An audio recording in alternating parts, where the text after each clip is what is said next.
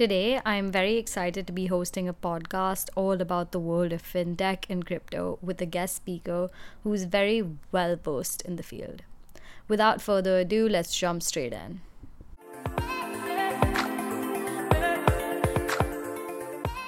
The guest that we will be speaking to today is the co-founder of Anira Labs Incorporated, a crypto startup at the forefront of a multi-chain arbitrage. He also happens to be my brother. I'm excited to share with all the listeners the difficulties and benefits of this world known as the crypto world, with someone who's extremely passionate and well-versed in the topic. Now, I'm sure this introduction does not give you a lot of clarity on what he does exactly, so let's begin with the interview. Uh, how about you tell us something about Anira Labs, what it is exactly, and how did you uh, come up with this idea? Yeah, sure. Um, I would say in, in crypto, we have this terminology that we use. It's called being nerd sniped by something.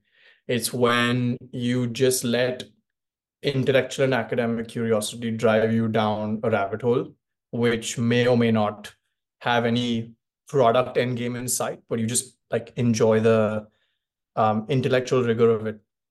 So I'd say it's been about like since June, six, seven months of intellectual rigor, being nerd sniped, going to hackathons and um, attending crypto conferences where I just got deeper and deeper into this rabbit hole called um, M E V.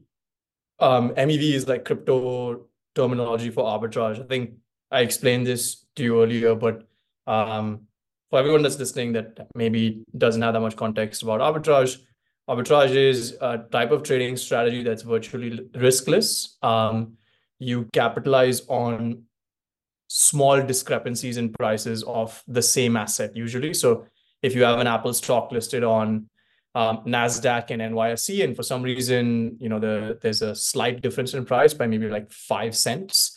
You have these institutional trading firms that have access to a bunch of like really powerful computers and a lot of money. Um, and they make these trades like really fast. So they'll, they'll buy the Apple stock on NASDAQ and they'll sell it on N Y S E to make that five cents. But their trade size is like a hundred million dollars. So, you know, like, and they, they do this every day pretty much, right? And usually in the world of traditional finance, um, arbitrage opportunities are, are very much Um, the privilege of a few. You you gotta build your computer and your server as close as possible to these exchanges, so there's no latency. Um, and uh, and so that that's how arbitrage works in the real world. What it does do, it's not a bad thing. It's actually a great thing. Um, it keeps markets efficient. So once that arbitrage opportunity is done, prices on both exchanges are the same, and it's business as usual. And that way, like if you're a retail user, like you get to access the best possible prices. If you're these companies, you make sure that, you know, your, your asset is liquid on all venues at the same price. Um, and it's great. So arbitrage is great for markets, great for efficiency, great for trading volumes. Um, and in crypto, it's a little bit more idiosyncratic um, because the nature of like public blockchains is that everybody can see every transaction. And um, because of the way these systems are built, they're distributed and trustless. Uh, the, the mechanism by which you capitalize on arbitrage is like very, very different. So uh, before I go on a, on a deeper end, I'll just like end this thought with, in crypto, when you want to perform arbitrage, what, what you basically do is you can see someone's transaction in a mempool. So like, let's say Vidisha is, she's set up a trade where she's going to buy an asset. Every arbitrager can see it. If there's an arbitrage opportunity, which means like maybe, you know, you've you've set your settings to accept like, okay, I'm okay with like losing one to two percent, right? Like if the asset is ten bucks, I'm okay to pay ten point one or ten point two. Um, so as soon as that information is out in this public mempool, there's a bunch of trading bots that come in and see that information. And what they do is they will try to take a larger transaction and put it ahead of yours. Um, and, and so what that allows them to do is like trade on information that Vidisha is actually buying ten dollars of something, and that it's likely to move the market because Vidisha is like a famous influencer. And if they see that she's buying something, then a lot of people are going to buy it. So let me jump ahead. And the manner in which you jump ahead is by um, you pay extra transaction fees for your, for your transaction. So it's as easy as that, right? Like, in in uh, in crypto, like the more transaction fees you're willing to pay for a transaction, the more likely it is to be ordered at the beginning. So it'll be the first transaction in a block. Um, so that's that's what M E V is basically, right? It's just like competition to be to have some sort of ordering rights over the blockchain. Um, it gets trickier cross-chain, and that's what we do at Anira Labs. So M E V is like a very well-documented phenomenon when it's on just one chain. So if it's on Ethereum, or if it's on like Solana, or if it's on Algorand, okay, cool. Like people can do M E V inside this one chain, but we're, you know, we're going in this direction of multiple blockchains and blockchains on top of blockchains, and there are, you know, similar assets and liquidity across all of these blockchains. And so now when you want to do like cross-chain arbitrage, like if I want to buy Apple on an exchange on Ethereum and an exchange on Solana, and I see a price discrepancy, for me to be able to perform that arbitrage, it's a little bit trickier. And that's why we saw like a gap in the market. So that's how Anira Labs was basically like born out of like this problem of how do you perform cross-chain arbitrage with like really high guarantees about finality, atomicity, and making sure that you don't have that much price decay. Like it, so that way there's markets are then efficient across all blockchains. That gives us a rough understanding of Anira Labs. It's a lot of information to process. So for, yeah. the, for the listeners, if you need to pause, take a break. Also, just letting you guys know, I'm not a famous influencer. um, I wish I was, but I'm not. But my next question for you is, um, how did you step into the crypto world? Like, what made you want to get into this, especially with someone like, I mean, we're family. So I know this, like, we don't have a lot of background in this world. And um, what what really, like, made you want to be like, I want to be a part of this ever-changing, fast industry? Um, very good question, actually. Uh, I think so. I, I stumbled on it in two thousand and twenty thirteen. I was in college in India. We did a field trip to a bunch of universities in America. Um, I had a friend who, so you've known me for a while, but usually like when we go to these sort of events where it's like, you know, public speaking, all of these things is like my comfort zone where I'm, I can hold my own. Um, and I've usually take it for granted that, you know, yeah, like when, when I'm speaking, I, th- I feel like most people will pay attention in these public speaking type of uh, events. Uh, and then I had this one quiet guy in my, in my group who I really hadn't spoken to much, um, who all of these like chief guests at these events, they just seem to be gravitating towards him. And I was like, oh, what the, what the hell's going on? Like, this guy's so quiet, you know, how come he's getting all the attention? Um, And I went up to him, I was like, you know, just trying to pick up, like, what are they talking about? And uh, they were talking about Bitcoin, right? And I was like, what is, I mean, what is this Bitcoin thing, dude? I've heard about some people using this to buy weed or pay, like buy pizza at night, or I mean, mostly like dark web stuff in America. So I was like, yeah, this is like not legal. And we come from a legal background. So back then it was like the wiring was, if it's not legal, then it's not worthy or... Um, and then so I had a conversation with him, and I was just telling him, I was like, bro, I come from a legal family. I could never do this. And uh, he told me, he was like, look, you worst case is like you put five hundred bucks in this thing, it goes to shit. Best case is that you make a bunch of money. Um, you don't have to do it. I'll help you do it. I'll do it on your behalf. You gave me the five hundred bucks. I'll buy the Bitcoin for you. I'll set up a wallet on your phone, whatever, and I'll send it to you.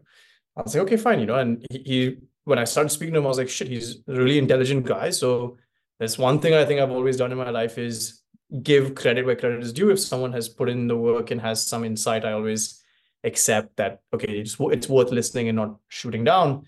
Um, and so I bought some Bitcoin in twenty thirteen because of Ronak. And in twenty seventeen, it became an interesting amount of money where I was um, sitting in office at my job in traditional finance, thinking to myself, where's that wallet again? Like, let me see how much this is worth now. And it ended up being some multiples of that five hundred dollars. So um, I was sitting in the office. Uh, we had this Bloomberg terminal software, which allows you to visualize like charts and market data in traditional finance. And then I started looking at like the Bitcoin chart and comparing it with currencies. And I started seeing like, oh my God, this has like been the best performing asset for a long, long time. And it doesn't seem like many people in traditional finance understand it. So it's worthy for me to see an opportunity here and like wedge myself here, because I think I knew like I was doing traditional finance, but I always wanted to go the entrepreneurial route. So you sometimes look for like where you can wedge yourself, where there's rarefied air, right? Like if I stayed in traditional finance, then I'd probably have to like go through the traditional hierarchy hierarchical path, which, you know, I was just like, you know, why, why should I do that when I can do this? Um, and so that that's what brought me in first. And then there's, it's like a funny story. When I decided that traditional finance firm I was going to quit, um, I saw a Forbes article which highlighted like these twenty crypto hedge funds in America. Um, went to their websites and I sent them a cold email to like all twenty of these hedge funds, pretending to be my assistant and saying that I represent some like large Indian family office that wants to invest a lot of money in these funds. Um, and seven of them replied, thirteen didn't. Um, I flew down to America. I went to have meetings with all these guys. And I told them, I said, look, the structure that I can probably do is, because I work in traditional finance in India, I know people with wealth and that are curious enough that they will throw some money at this. So let's do a fund to fund structure. You guys help me set up an offshore fund. And I will manage this pool of capital that comes from India. And I'll come and be an L P on, on your funds. And so all of them were super excited to be able to unlock capital. Um, And so that was that was basically like where I saw opportunity, because I was like, look, if I'm in finance, then I might as well go to an asset class where people are looking for me as like a thought leader, looking towards me as like, okay, this guy has the information. Um, and so that's what kind of like just drew me there. At first, it was like by chance, and then it was greed, basically. Like I was like, okay, let me just try to make, capitalize on this arbitrage. There's this information asymmetry between the West and where we're from. And I know the people that have means, so let me capitalize on it. So I guess uh, somewhat serendipitously, it makes sense that I'm doing arbitrage infrastructure now.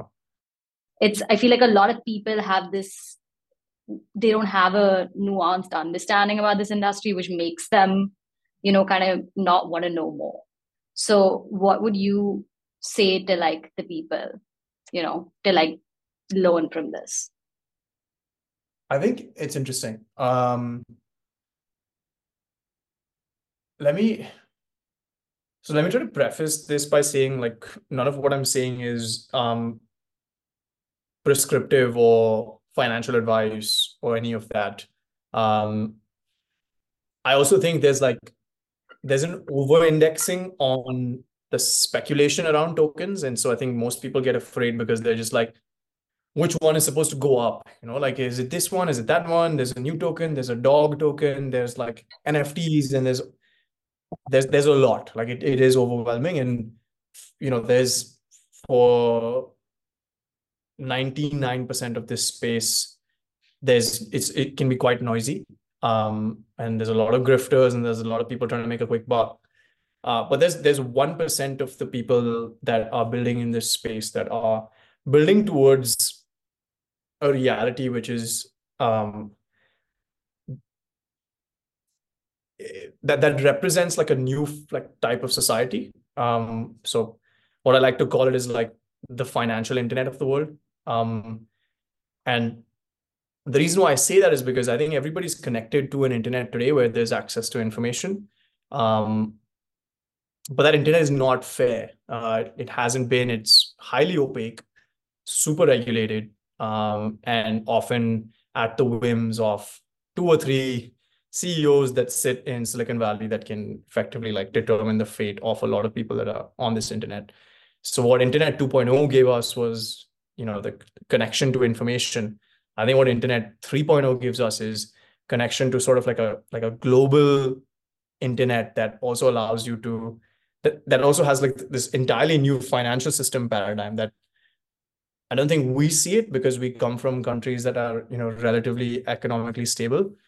But if you go to, if you were born in Zimbabwe or if you were born in, I don't know, like Lebanon now, um, the the way these systems, the financial systems and the economies are structured, it's so harsh because people do the same amount of work, but they earn money in their currency and their currency is hyperinflated, which means like it just has no value. So the first thing that I would say to anyone that's listening is to go online and compare the U S dollar to like a bunch of currencies from all around the world, from like the developing world. And it, it makes it, it the, the chart looks like this. It's like a line that goes downwards, which means that the value of that other currency relative to the dollar is just plummeted. And then, then I want you to plot Bitcoin to the U S dollar or Ethereum to the U S dollar. And then the U S dollar looks like this, right? So, so and, and a large reason behind that is that, you know, the, the way the economic policy of the United States works, which is done by the Federal Reserve, um, it has been to the detriment of a lot of people. So I would say if you're starting off with your understanding of crypto, you'd want to understand, like try to understand how money works a little bit, have a good sense of this and have a good like place to, for like a good form of equilibrium. This is not speculative. We're talking about something that represents value and something that can sort of subsume currencies into like a global currency in a permissionless and stateless market. So I would say start there. Um, once you have that understanding, it's a lot less intimidating, but otherwise it's very easy to get caught up in like, this one is going up, so buy this one, this one is going up. Um, so yeah, if, if you guys have the attention span to spend like maybe a few hours just seeing some of this and understanding how money works, then, then that's a good place to then start reading about um, crypto.